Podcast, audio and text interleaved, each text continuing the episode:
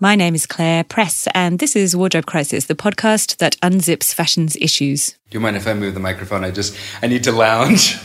Devotion, darling. J'adore.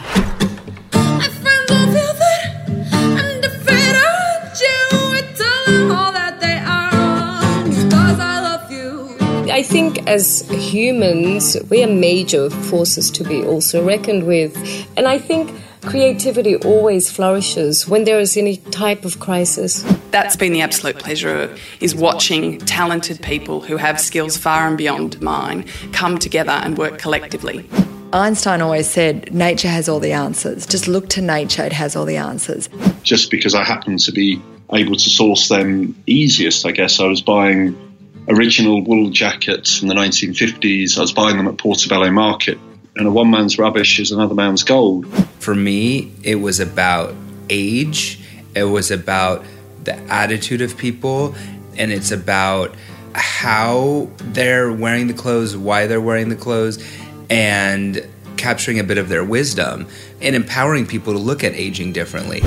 Join me every week as we talk ethics, sustainability, and the business and madness of fashion. From who made your clothes to how they impact on the environment to the politics of personal style. We are so hot right now.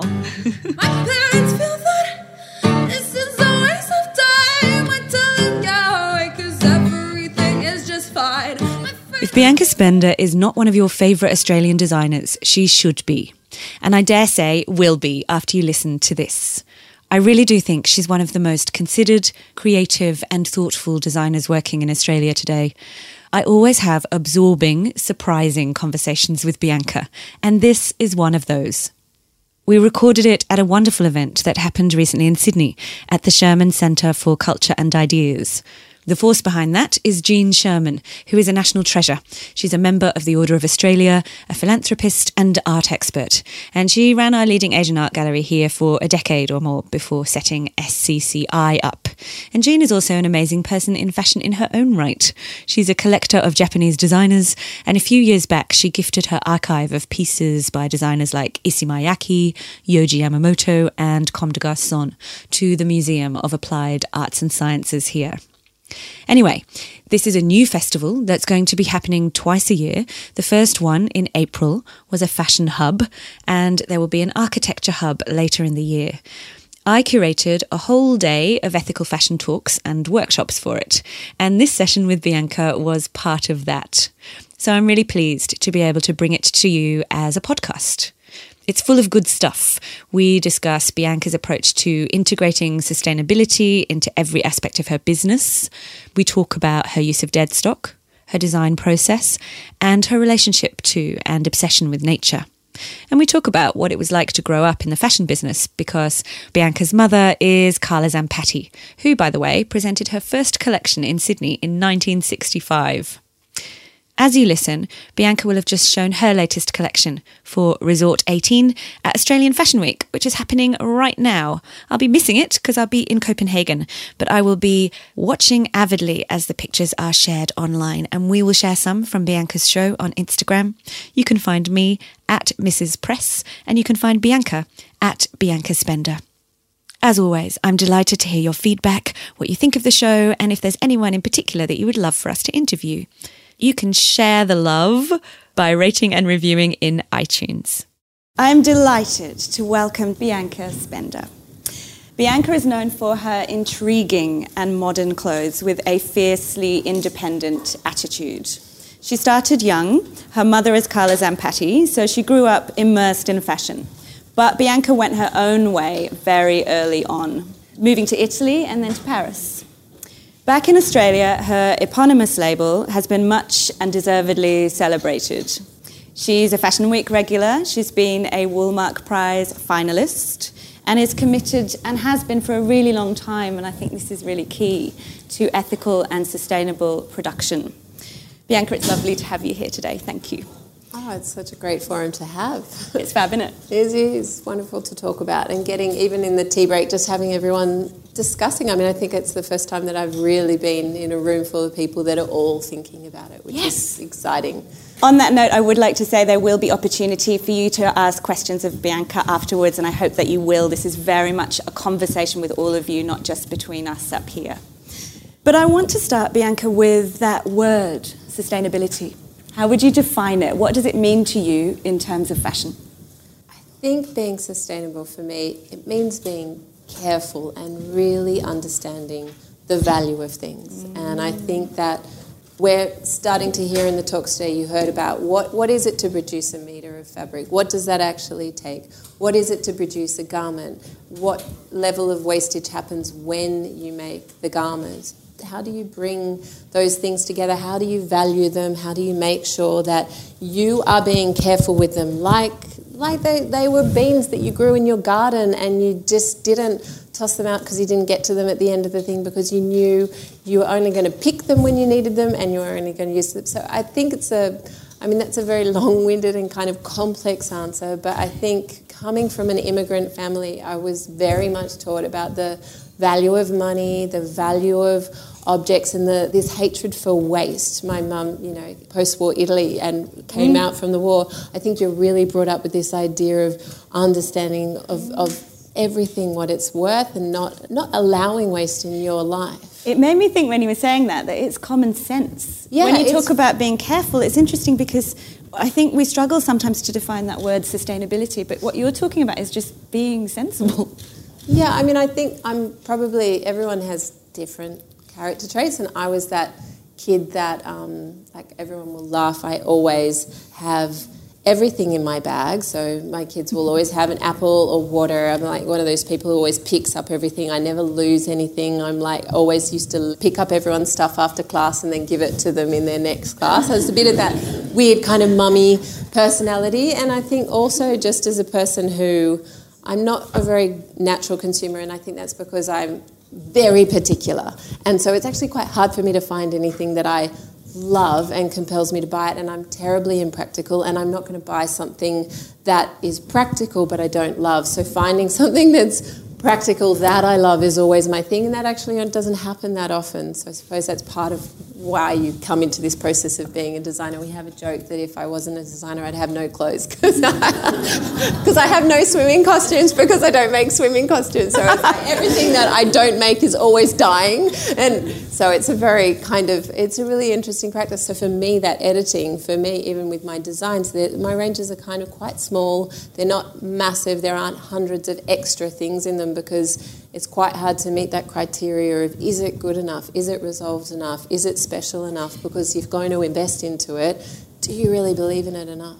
I want to pick you up on that word resolved. I know that's something you think about very deeply in your design process, and we've talked about this before, you and I, about this idea of it can't be put out into the world unless it's very carefully considered and resolved. Yeah, I want to talk a bit about that oh, concept. Definitely. I mean, I'm. I have to preface it by I'm a total math head and I love science, and so the construction side of it needs to be resolved. And for me, that means it needs to fit perfectly, it needs to hang perfectly, it needs to just mold around your body and have that flexibility for a few different body types. I mean, women more than men have so many variations of our form that I absolutely love and adore, and will always go for a Lucian Freud female portrait over a male portrait any day because our form is really exciting. But it's about understanding how to how to clothe that form, how to surround it, what sculptural form to put on it that really sits and um, you know is in harmony with it. So for me, it has to fit and fall and flow in a particular way, and then the design itself has to be really resolved. You know, like do you need this extra cuff? Do you need the tabs? What are you trying to you know put onto it? What are those proportions? I like go crazy over millimeters and drive my team crazy over millimeters because it is that resolve and that perfect button or buckle or yeah, I'm not a person who adds lots, so everything I add is very considered. I was thinking of words to describe Bianca. We're going to talk quite a lot today about nature and about how nature has inspired Bianca's work, full stop, but particularly this new collection that we're seeing here. But I was thinking about what about our innate nature and how would Bianca describe herself? And she has just done it. But I, I came up with these three words to describe my friend, Bianca, in her nature. And I would say that she is thoughtful, creative, and original. And as a designer, that's very important, of course, but it's also rarer than you might think to find someone who is purely designing from a, a very original, never derivative space. And we're going to talk about how you do it. But let's talk about nature. Um, your Winter 18 collection, which we're seeing here, takes nature as its theme. I want you to just share with us something about your thinking. How did you begin and what does that mean? So, for me, the Letters to Nature collection was I was looking at sustainability in my business. My sister used to be the managing director and she left in 2017 at the beginning of the year, and so I took over running my business. And I had thought it's you know coming up to 10 years of my business. I really feel like I've had this special time to define my style, and now my next challenge and my next chapter in my business is about making sure that what I'm doing is going to have a meaningful relationship to the people that have it and to the environment that it works in. So I was looking at sustainability everywhere, but I wasn't kind of, I was like, okay, so this is, I looked at all of my layers of all of my distribution and everything, but then I thought, okay, so if I'm really invested in sustainability, what does that look like creatively? Yeah. You know, what does it look like to have a balance between human and nature? And for me, that was a very powerful and very abstract idea that I had to really grapple with. And I started with elements of checks because I was like, well, the most man-made thing is check. You know, nature doesn't come in perfect straight lines. Rigid, you know, man-made. it's very rigid, very man-made, very sharp. And then it was like, well, how can I distort those checks and how can I bring nature into it? So you'll have like this Prince of Wales coat that is very traditional on the front and then has this kind of draped, voluminous bias back, uh, which kind of shows you how that even when you wear it, the front has this real strictness to it and the back has this real fluidity to it. And that was quite important to me. And then working like this is like a houndstooth, so again, another kind of check thing, but then putting this moment of volume over it because I was thinking, oh, what's the other way of we how we interact in nature? And it's like, well, we do things like we put trenches on to protect ourselves against the wind, so there are trenches and anoraks, but You used this phrase to me before the session, and you said you were thinking about how we stand in nature. I love Yeah. that line. Well, and when we stand in nature, I really thought about, well, personally, my love of standing in nature is wind. Like, I'm a person who just adores wind. Like, windy days make me feel alive and inspired and engaged and like I'm flying. And so I started thinking about, well, how can I put wind into my garments? And so that's where you have these twists and there are loops through things and then with this overlay. So there's always this moment of movement. There's also always this moment of kind of let's say a strictness to it that then has this breakaway. And it's not the two sitting next to each other. It's the two really being juxtaposed in one element in one garment. You also told me that you were thinking about how we protect ourselves from nature, and I've been writing a lot recently about how we interact with nature and how we, back to your phrase, where we stand in and with nature. Yeah. But I think as an elemental thing, you know, when we go outside into the elements, we want to cocoon ourselves and, and protect ourselves from nature in a way. Do you We want to talk about how you've done that with the clothes? Well, for me, it was working with, I worked with these, I suppose you call them like these symbolic elements, and they generally come from menswear in terms of working with a trench and the, the way that you wrap yourself up. So, a lot of the clothes, you know, they're all double breasted, but you really enshroud yourselves in clothing. And all of the pieces in this collection have quite a lot of volume in it. So, it's this way that you're kind of you know, making your protection against this world. Um, and I think that's quite powerful. I mean, I've found, always found clothes transformative, and the way that I put them on always changes how I feel. And what I look to them each day also changes how I feel. So even this one, like the sweep and the twist in the neck, that's another moment, or this loop that's going through the dress. So again, that was the one of trying to capture the wind. So all of those things, as it's very undefinable, this idea, it was that was just how I started looking at how to define it. Were you a kid who went out into nature? Oh, yeah, I loved it. I mean, I was the kid that always wanted to stand on the edge of the cliff. My dad say? has a fear of heights, and he would always be like, Come back, come back. But I just love seeing the water smashing on the rocks and the wind just screaming through your hair. And it's always made me feel alive, or lightning and thunder. Just love the sound of thunder and all that kind of thing. So for me, I mean, we were not a farm or a camping family at all. My sister and I am, and it's the joke of the family that we found this random gene that no one else in the family understands at all. But for me, I would have been barefoot my whole childhood if I could have, and I'm still barefoot most of the time in my office and at my home. It's like everyone's like, "Oh, do you have a shoes off house?" And I'm like, "Oh no, I just Shoes don't like life." shoes." um, yeah, I suppose that's my approach. I, I like feeling the ground. I'll often sit on the ground. I thought that when you said yeah, about I having like just like sitting on the ground. Often in my office, when I'm thinking about an idea, I'm sitting on the ground. Someone will be like, "Are you okay?" And I'm like, "Yeah, yeah, no, I'm just trying to feel what this feels like." But that idea that we need to touch the ground to earth ourselves to it, it is very literal, but I think it's valid. I think that it ties into this thing we were also talking about about when we look at the bigger picture of fashion and its profligate wastefulness and its polluting of rivers and its carbon footprint, and we try to change those things and we try and find pathways to make a better job of it. Mm. I think it helps for us to be connected with nature, to go out and see it, to be in it. I was saying to you before to go in the mud, to have the sand between your toes, to be in the ocean is to then want to protect it and care for it. But then you said to me something that came out of that conversation about listening to a radio show where they were talking about those things and then raising another route, which is the power of the visual. Yeah. And that's where fashion can come in. I mean, I think it's really interesting with this um, Blue Planet 2 series that David Attenborough has done. I was listening to the talk on Radio National, and they were talking about how to change people's behaviour. Now, it's we've kind of you don't even understand your reflexes anymore. It's like, would you like a bottle of water? Or you go to a party, would you like a plate with that?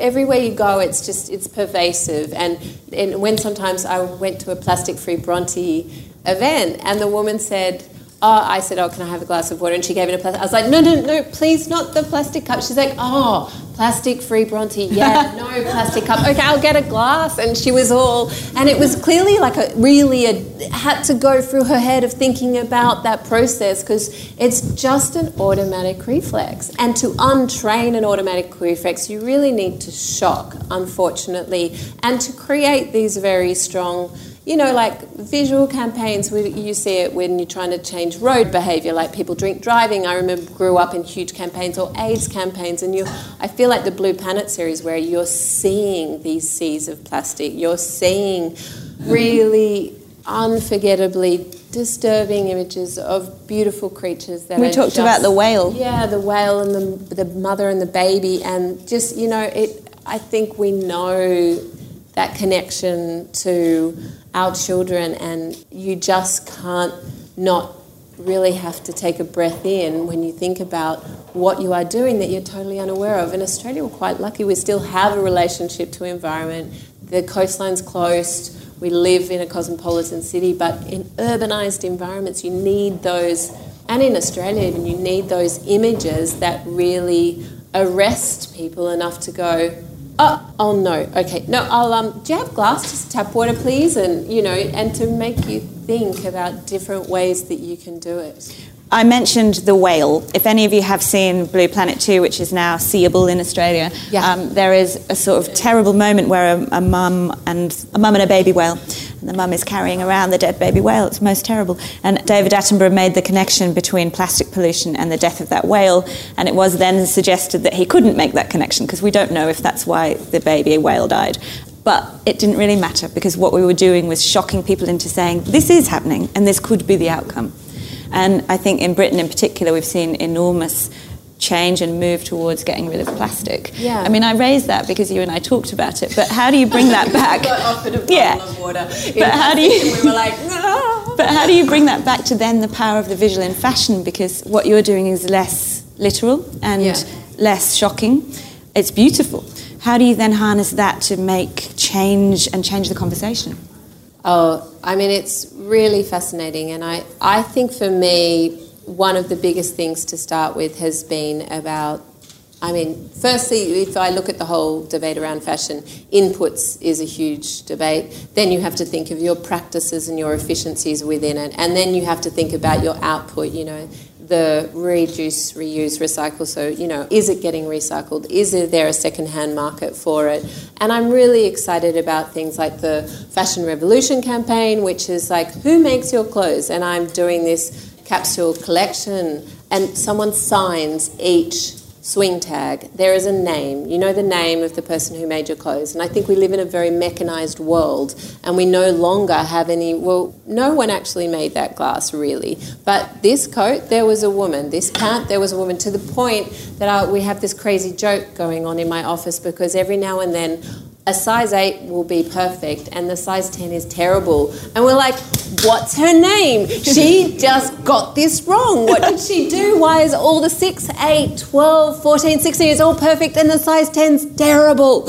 And you know there's a hand. You know, it's got a handwriting. Sometimes really good and sometimes really bad. It's but. interesting you bring that up though as an example that in Bianca's business, she can really say, that was Susie or whoever it was that made that. That connection's largely been severed when it comes to fashion. And for Bianca to actually know who made her clothes down to who sewed the button on, that's an extraordinary thing. You've been long accredited with Ethical Clothing Australia. Do you want to just share with us, perhaps if people don't know what that is, what it means, mm. and maybe a bit about why you decided to go down that route? So, Ethical Clothing Australia is. Um, a body that has brought together people that are making in Australia, but also that you have to go through a process with the unions where they visit all of your makers, and generally they revisit all your makers every year. But they visit all of your makers. They actually physically check out the space. It's OH&S, all of its um, machinery. They check all the books. They look at how many people are being paid, what level of garments you're getting made, and therefore do a vague kind of accounting of are they all getting paid minimum wage, the people that are on the books, for the amount of stock that they have. So is there anything being hidden in the books? And because we're a very above board company, they come in and they do that yearly, and every year you get reaccredited once they've gone through all of your books and done an audit on your company. So it's quite a huge mm. process, and it was a massive undertaking, but something my sister and I, who really led it, were very committed to. I think it's a very powerful thing that basically you can almost say I would say 90%, but at least 80% of all the people that make clothes are women. And working in a, in a female industry for women, I think there's a real sense of obligation to be making mm. sure that the women who are making your clothes are paid accordingly and are held, you know, like the business is accountable to them. And it was a real way of us making sure that we did went through that whole process with our makers that was quite guided and gave us all these structures. We then started doing tests in our own studio of how long it took us to make a jacket. And you know i've got sarah in the audience who's in my team and we'll go that takes too long. There's no way we can make that dress in production I can't pay $200 for you know the 10 hours that it took to make it. How can we bring it down? And we'll then work with our sample machinists, and then we'll work with our makers and say, this is the construction. We've taken out this button flap or mm. this lining, or you know we've adjusted it. You know now can you make it for the price that you know I know I can pay for it in the market? It becomes this very clear pathway to making your business more efficient, better run because you can have this open dialogue with the people making things. In Australia, I'm not sure if you're aware, but 92% of the clothing and accessories that you buy in Australian stores are made offshore. So we could look at that from a glass half full perspective, and we should, that we are still making 8% of stuff here. We do still have a lively industry. Small, but it exists. But that's one of the bonuses, isn't it? That you can actually have these human relationships. It's not just an email to a factory you've never seen on the other side of the world. Yeah, I mean, it's something that, I mean, I grew up with it. I knew all of the makers since I was working in the business from nine, and now they know my kids. They all know Vo. Hi, Vo. there are these key people. But I think they are your greater company. You know, it, our four makers, three of them work exclusively for us, and one has we're her major client. So they take holidays when we take holidays. You know, we collaborate all of our cutting and everything in line with them. And if they get sick or their parents get sick, or we know about it, just like you know when your employee mm. in store. And I think that there's the skills that they have are amazing, and the way that we can communicate and evolve. And I teach him things about or her how to sew this or how we, we constructed Mm. it. And we also, all of our machinists, like most of our makers, well, I could almost say all are Vietnamese, and all of our sample machinists are Vietnamese. So if I can't communicate it properly, I'm just like, okay, you guys talk about it, and I'm sure you'll find a way that together they can work it out. And Do- that's really powerful. They feel like they make a difference, which, and they do. I, they're my painters. They paint your vision. They make it happen. I was just going to say that. Does it give the clothes more soul? Oh, definitely. I mean, I was so touched. One of these beautiful makers that came in the other day, she's like, I really like this dress. You've done a really nice design. And I was like, oh, that was, she was like, she's like, it's a bit tricky, but it's worth it. And I was like, and it was really meaningful to me because I don't know if you've ever sewn. There's something quite beautiful and meditative, and I'm sure there can also is sometimes it can get boring. But if you're doing my clothes, it never gets boring because there's always something going on that's a little bit complicated in them. And she said to me, "I really like your clothes because they make me think. You know, I'm thinking, mm. how do I put this together? It's not just sew all these Well- seams. And there was something I was like, oh, thank God, it's not just making you, you know, lose your hair at night. It's actually, you know, mm-hmm. inspiring you and making you think. It means a lot. One of the interesting discussion points that I've heard raised around this idea of ethical production is that involving, of course, the family of people who make the clothes into your creative process makes it more interesting for everyone involved, more soulful in terms of the end result. But obviously, it costs more. I mean, I was going to say, if it's so fantastic to make in Australia, why is it only 8%? Why don't more people do it?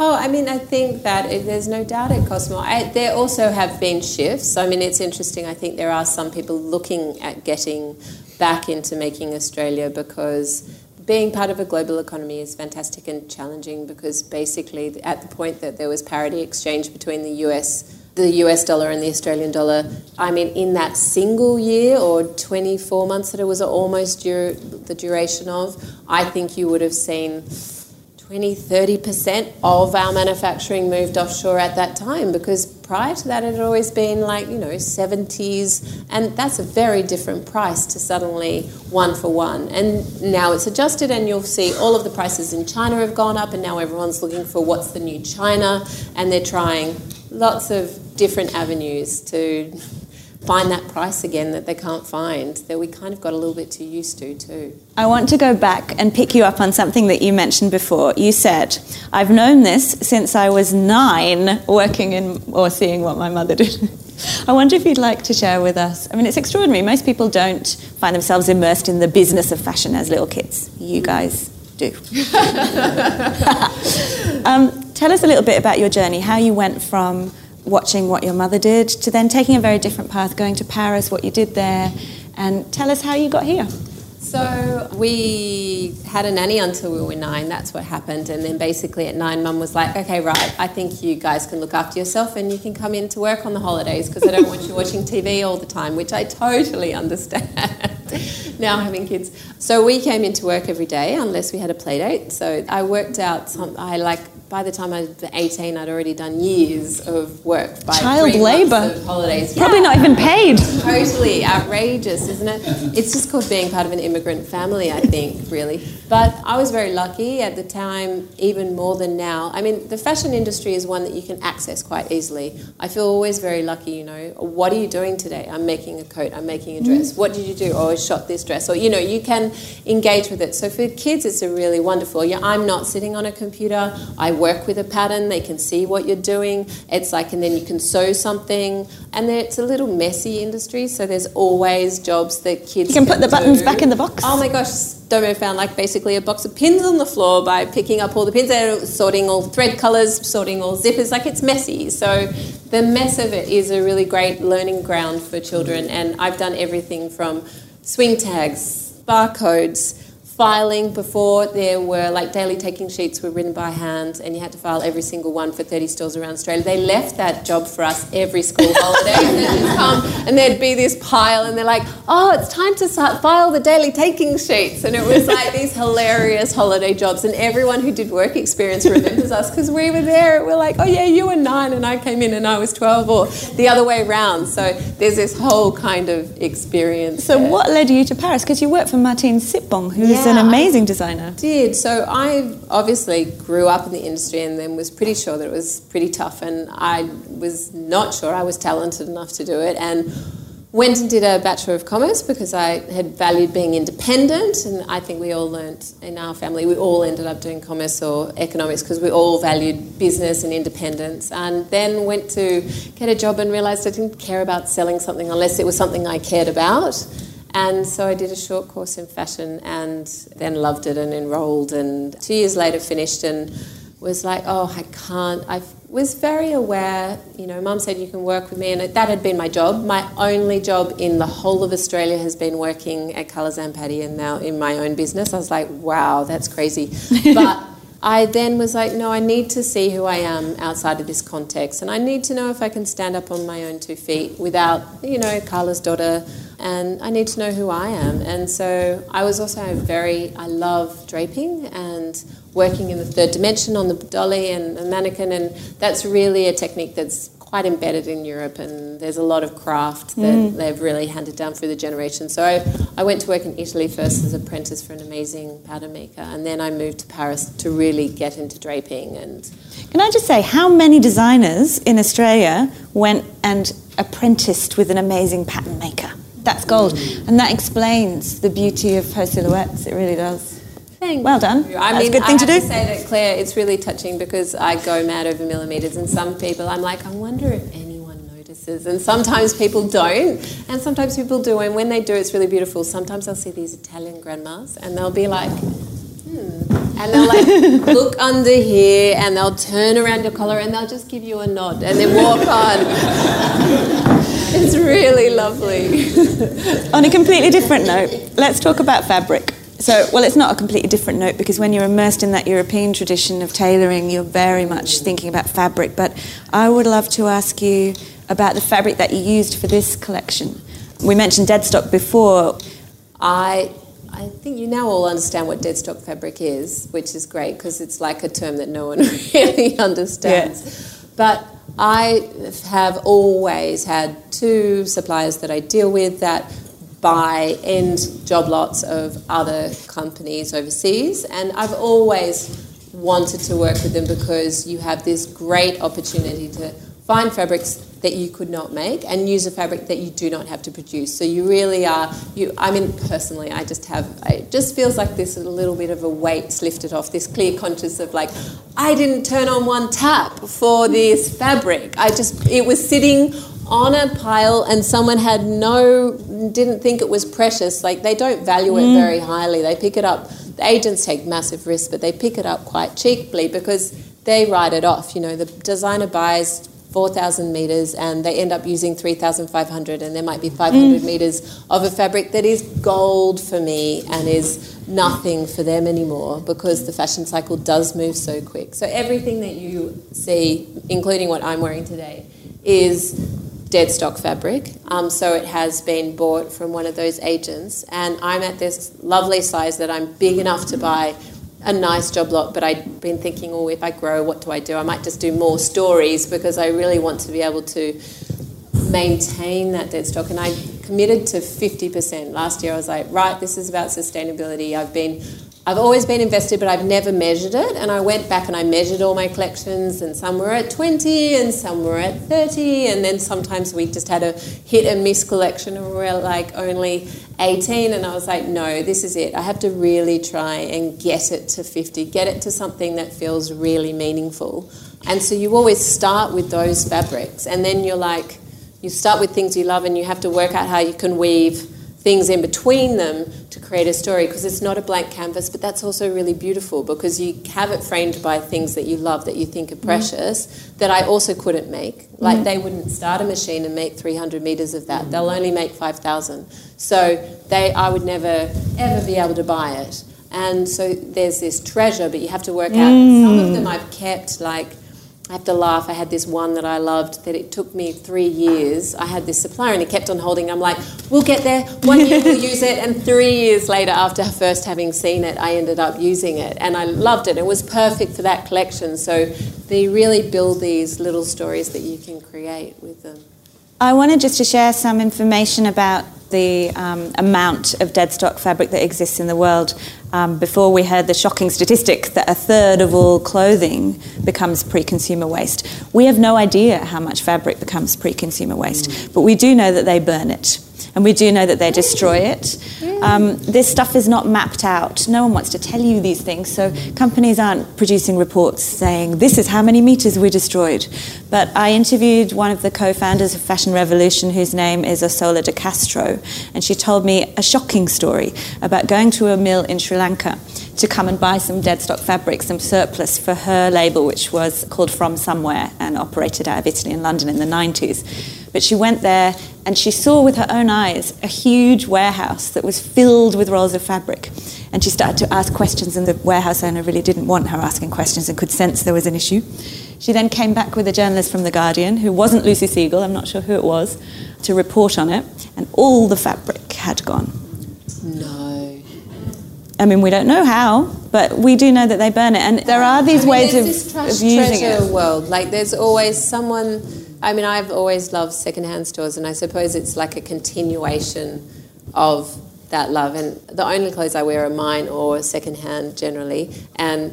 I think that it's probably an, a morph of that, you know, Mm. like finding things that you love that are really precious, that are really special, that you can't get ever and anywhere, and finding a way to re, you know, to bring them into a modern context. How about that you set yourself a goal? So you actually put a percentage on this. Is that I did. That's interesting. I'm a total math geek at the same time. So, you know, there's these ideas of things you want to do, and then it's like, what would be meaningful? And I very much, with my children, I loved it. I think they were, Domo, my son, was talking about what your parents do, and he's like, um, my mum makes clothes and my daddy saves the world because Sam's an environmentalist. And I was like, that's it, isn't it? I, you just tell it like it is. And I thought, well, you know, I do feel that there is a there is a selfishness behind being a designer, saying this is my vision. Watch it, look at it. Do you want to buy into it? And there's a part of that that I, you know, struggle with because I'm like, well, I hope you like this, but you never know. You're making it before you've decided, before you're there. You know, like you, you're investing into something that you don't know if someone's going to love, mm-hmm. and so it's a risk. And I'm, I was like, well, if I know that 50% of that bet is made with something that not a cent of the environmental impact went into, and the other 50% is trying to weave a story to the 50% to create one body of work, then it's not a perfect world and I still have an impact and I, I really have to think about that. But if I can create longevity in design, if there is a secondhand market for my clothes, if I manage the factories that I'm dealing with that I'm making making the 50% of the fabric with, if I'm reducing mm-hmm. in my company the waste we did a report on the meterage and the wastage of every single pattern because even once you've got a meter of fabric, when you cut something out, it's not a jigsaw. It doesn't fit perfectly together. And there are pieces that really fit and you can get up to 80 or 90% efficiency. I think we got to 95 maybe on one crazy thing where I'd done these pieces that you just cut a roll off the roll. And then when you drape from one piece of fabric off the roll, it fits perfectly because it's from the roll.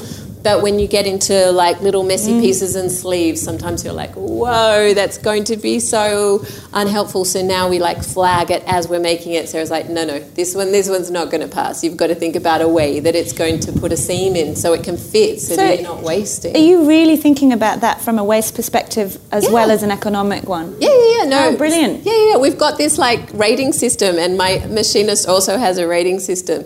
And I think we were something like oh, it was like one to five, and sometimes she's like Bianca.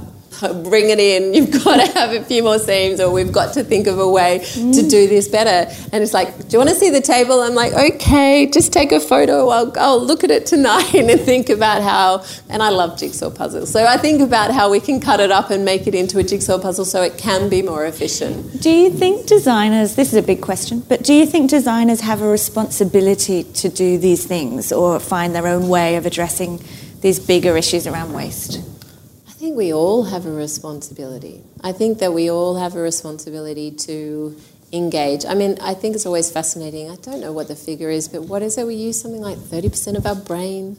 I'm sure there's a good 70% that we could start using to think about these things and to think about. I mean, we love problem solving, intrinsically humans. Like, why do we do puzzles on the weekend? Why do we do crosswords? Why do we do all these things that we don't have to do? Why are we trying to solve all these little things? And if we can think about how can we solve these bigger things that have more impact than a crossword or a jigsaw puzzle. What's this jigsaw puzzle look like?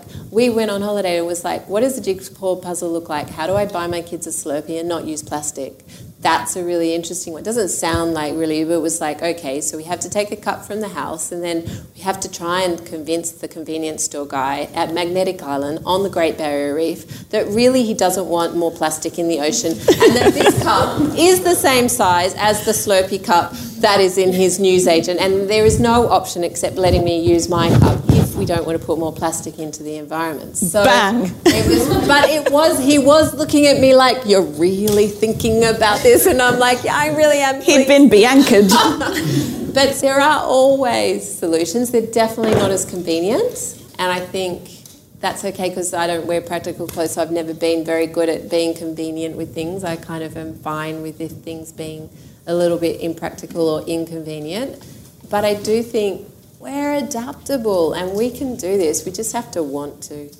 And, and have to make a game out of it, have to make a challenge out of it. Think about it as you're a kid and you get told at school they have nude food. You're not allowed any plastic. It's all lunch boxes. There's not a piece, there's no garbage allowed. And it happened from one year to the next. Right. And That- everyone suddenly doesn't have any plastic in their lunchbox. How does that change overnight? This it can is- happen overnight. That is one of the most. If we were taking notes today and we took away a takeaway, I think that's the best one. The fact that we often talk about how enormous the problems facing us, particularly around the environment, and we think, well, we can't change culture. We change culture every day, and we can change culture quickly. Obviously, some of it takes more, but we make decisions that impact on everything that we buy and do, and all the businesses we support, and we have got the power to change things. We just need to actually try.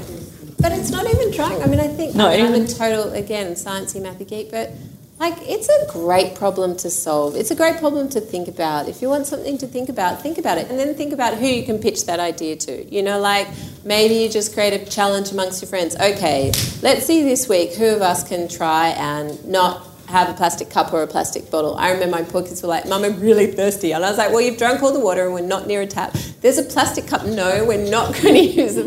And it's not easy, but I think you have to start trying. Or with the things like, I remember someone said to me, Oh, the dress is beautiful. You don't want to put a seam in it. I was like, I really don't. But if it's going to change it from mm. 60% wastage to 80% wastage, I have to try. You know, we have to try and work out where that seam is. And like I'm lucky I'm a crafts person so I can do it. Like I can find the solution because I'm quite connected to I know exactly what all the shapes look like. I can work out what I can manipulate and what I can't. And so we have to start thinking more about everything that we engage with and what are all the processes to involve that change I'm going to throw open the opportunity to ask questions to Bianca to you guys. I think um, thank you so much for sharing your insights so far. It's so interesting to hear about how your process works. I have to tell you one little funny story because this was about changing culture and it took me two years. So two years ago, I said to my makers, I don't want to use plastic bags on my like on clothes. You know how they always Oh. bag them in a like. I said I don't want to do it anymore, and they're like, No, no, no, no, we have to do it. I was like.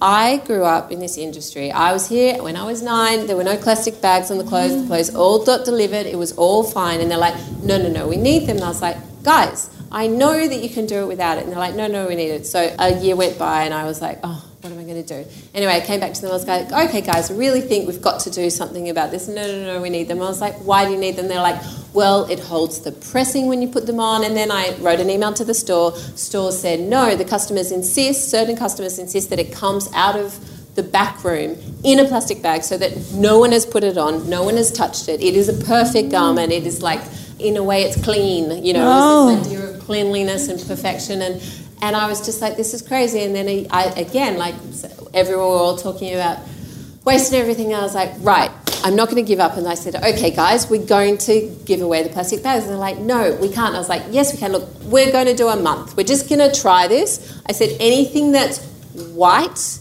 and silky, you can put a bag on. Anything that's not white, which is basically 80% of the clothes, and white silk, you don't put a bag on. Did it work? And I said, if it gets dirty, I'll do it the first day.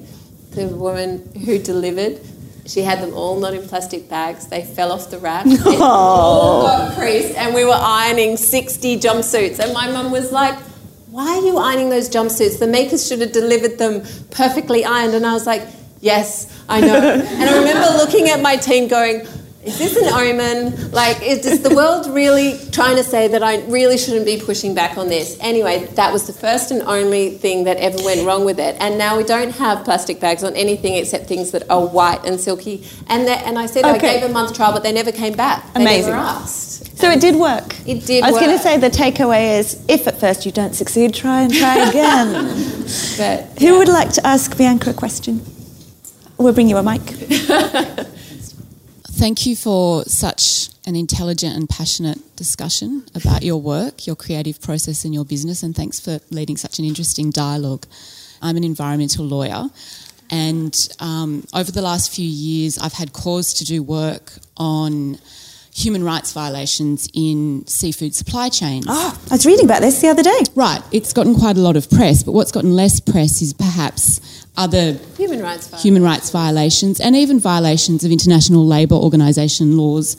So it's not quite at the level of a human rights violation, but certainly not in line with best practice labour laws, violations in the mm. fashion industry. Mm. So Clare, you quoted a statistics. I, I didn't realise it was 92%. I knew, I knew it was high, that most clothes And accessories that and include- accessories were produced offshore. Do you think there is an appetite within the local fashion industry to improve monitoring of supply chains overseas and to raise awareness around what's actually happening in those factories?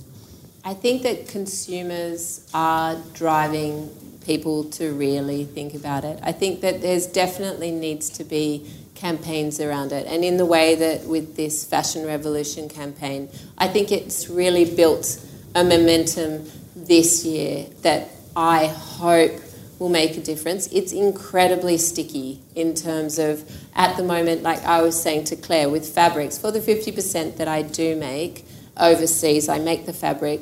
30% or 40% is with manufacturers that I have an ongoing relationship and I know about their business. And then 10 to 20% is with agents. And when you deal with an agent, they don't tell you who you're dealing with directly. And the reason why is because you can then go and deal directly with them and cut them out of the relationship. So they will never tell you who it is. So getting transparency on what are the practices. I have sent, like the Australian Water Stewardship has a survey that I've sent to my key suppliers, but my other suppliers, I don't have a direct email relationship with them at all. I can't get that. So I've really started to hone in on who I use and who I mm. trust to these two suppliers that I know are quite tight around how they mm. deal, and I can be a bit more pushy with them about I need you to get this. But it's so sticky and so hard, and they have to want to. And some people want to out their own violation, and other people have to want to because their customers demand it.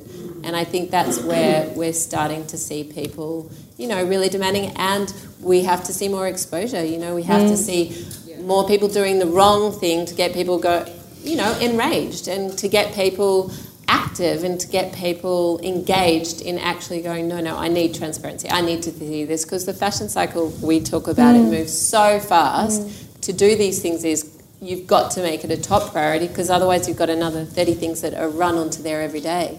We've got huge problems through the fabric supply chains across fashion and also across what I like to call not fashion, but you know, the cheaper clothing stuff. All those big stores like Rivers and Kmart and Target and Lowe's. These cheaper companies are using cheaper fabrics. I was reading just recently about slavery in the cotton supply chain and some producers preferring children to pick the cotton because of their little fingers that are softer and don't damage the crops. I think these stories are not, It's yeah. grotesque to think you're wearing on your back something that has involved that kind of a human rights violation. Oh, I totally agree. Terrible. And nobody wants to. No, but that's I, the thing. but I you do that's- think that's right. also we're not we're not using when we come back to common sense. Like, I suppose if you go to buy a pair of shoes for five dollars or ten dollars, how how how? Because if I how can you make a pair of shoes for five or ten dollars properly? You know, like and think that people are getting mm. paid proper wages and everything. I don't know how you can and. I think maybe everyone should go home and try and sew a t-shirt and see how long does that take you. And then you know I think cooking you know people get how long it takes but we're no longer connected to what it takes to put a pocket uh, so even sewing buttons like every button costs me a certain amount. Every time I add a certain button it costs. Buttonholes are only the shirt makers they can do on a machine every other button is done by hand pretty much because the spacing of the four holes is not regular. It's only like men's mm. shirt buttons that are regular enough they can do it on a machine. And things like welt pockets. So if you have a pocket that goes across you know like and has a flap they can do that on a machine. It's not a person. But if it's not in a straight line it's done by a person. And if you try and sew a welt pocket you don't get two done in under 30 40 minutes like it's just hard so it's all about understanding what goes in and how can you get to that price And, and trying to reconnect with those stories and processes if we're not familiar with them. I don't know that. It's fascinating. And then you look at a pocket in a completely different way, right? Um, just on your point, though, I would say that Fashion Revolution has done a great deal to raise issues around transparency throughout the industry. I sit on the advisory board here, but it was started in the UK. It, it's in its fifth year this year, or fifth anniversary. Rana Plaza happened in 2013. So since then, we've really seen a lot more focus from a government and from a regulatory perspective on fashion supply chains, and we need more. But it's it's definitely changing. Yeah, changing, for sure. which is very positive. Yeah. Thank you. Uh, Bianca, you obviously absorbed a lot of influence from your mother. I wondered if you're now influencing her in turn and if she's taking on any of your ideas and practices and helping to spread that towards the more established companies. I, I mean, I think um, mum is got it in her blood as a post-war immigrant. She has, you know, it's it's the common sense version. It's the always uses everything as efficiently as possible because I think she really came from nothing and really appreciates it. So I've never had to teach her anything about wastage at all. It's been a, a real a real pleasure and it's a real family value that we all share.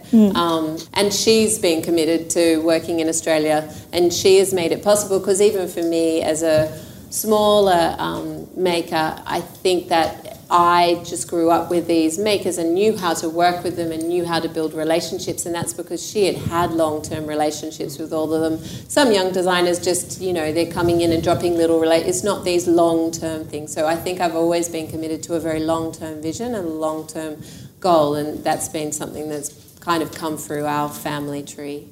Thank you, Bianca. Thank you so much.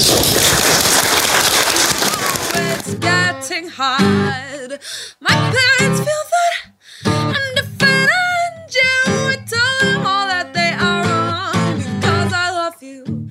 Thank you for listening to Wardrobe Crisis. To learn more about our guests and the issues that we've spoken about today, hop on over to my website, which is clarepress.com forward slash podcast. You can get in touch there, and I really hope you will. I'd love to hear from you. And you can also find links to my social media. And finally, if you're enjoying the show, please head over to iTunes and subscribe. You know what they say first in, best dressed. Subscribers are first to find out when there's a new episode, and it also helps other people discover Wardrobe Crisis. So I'd love your help with that because the more people who switch on to ethical fashion, the better. Music is by Montaigne. She recorded this special acoustic version of Because I Love You, which is from her Glorious Heights album, especially for Wardrobe Crisis. How good is that? Thank you, Montaigne.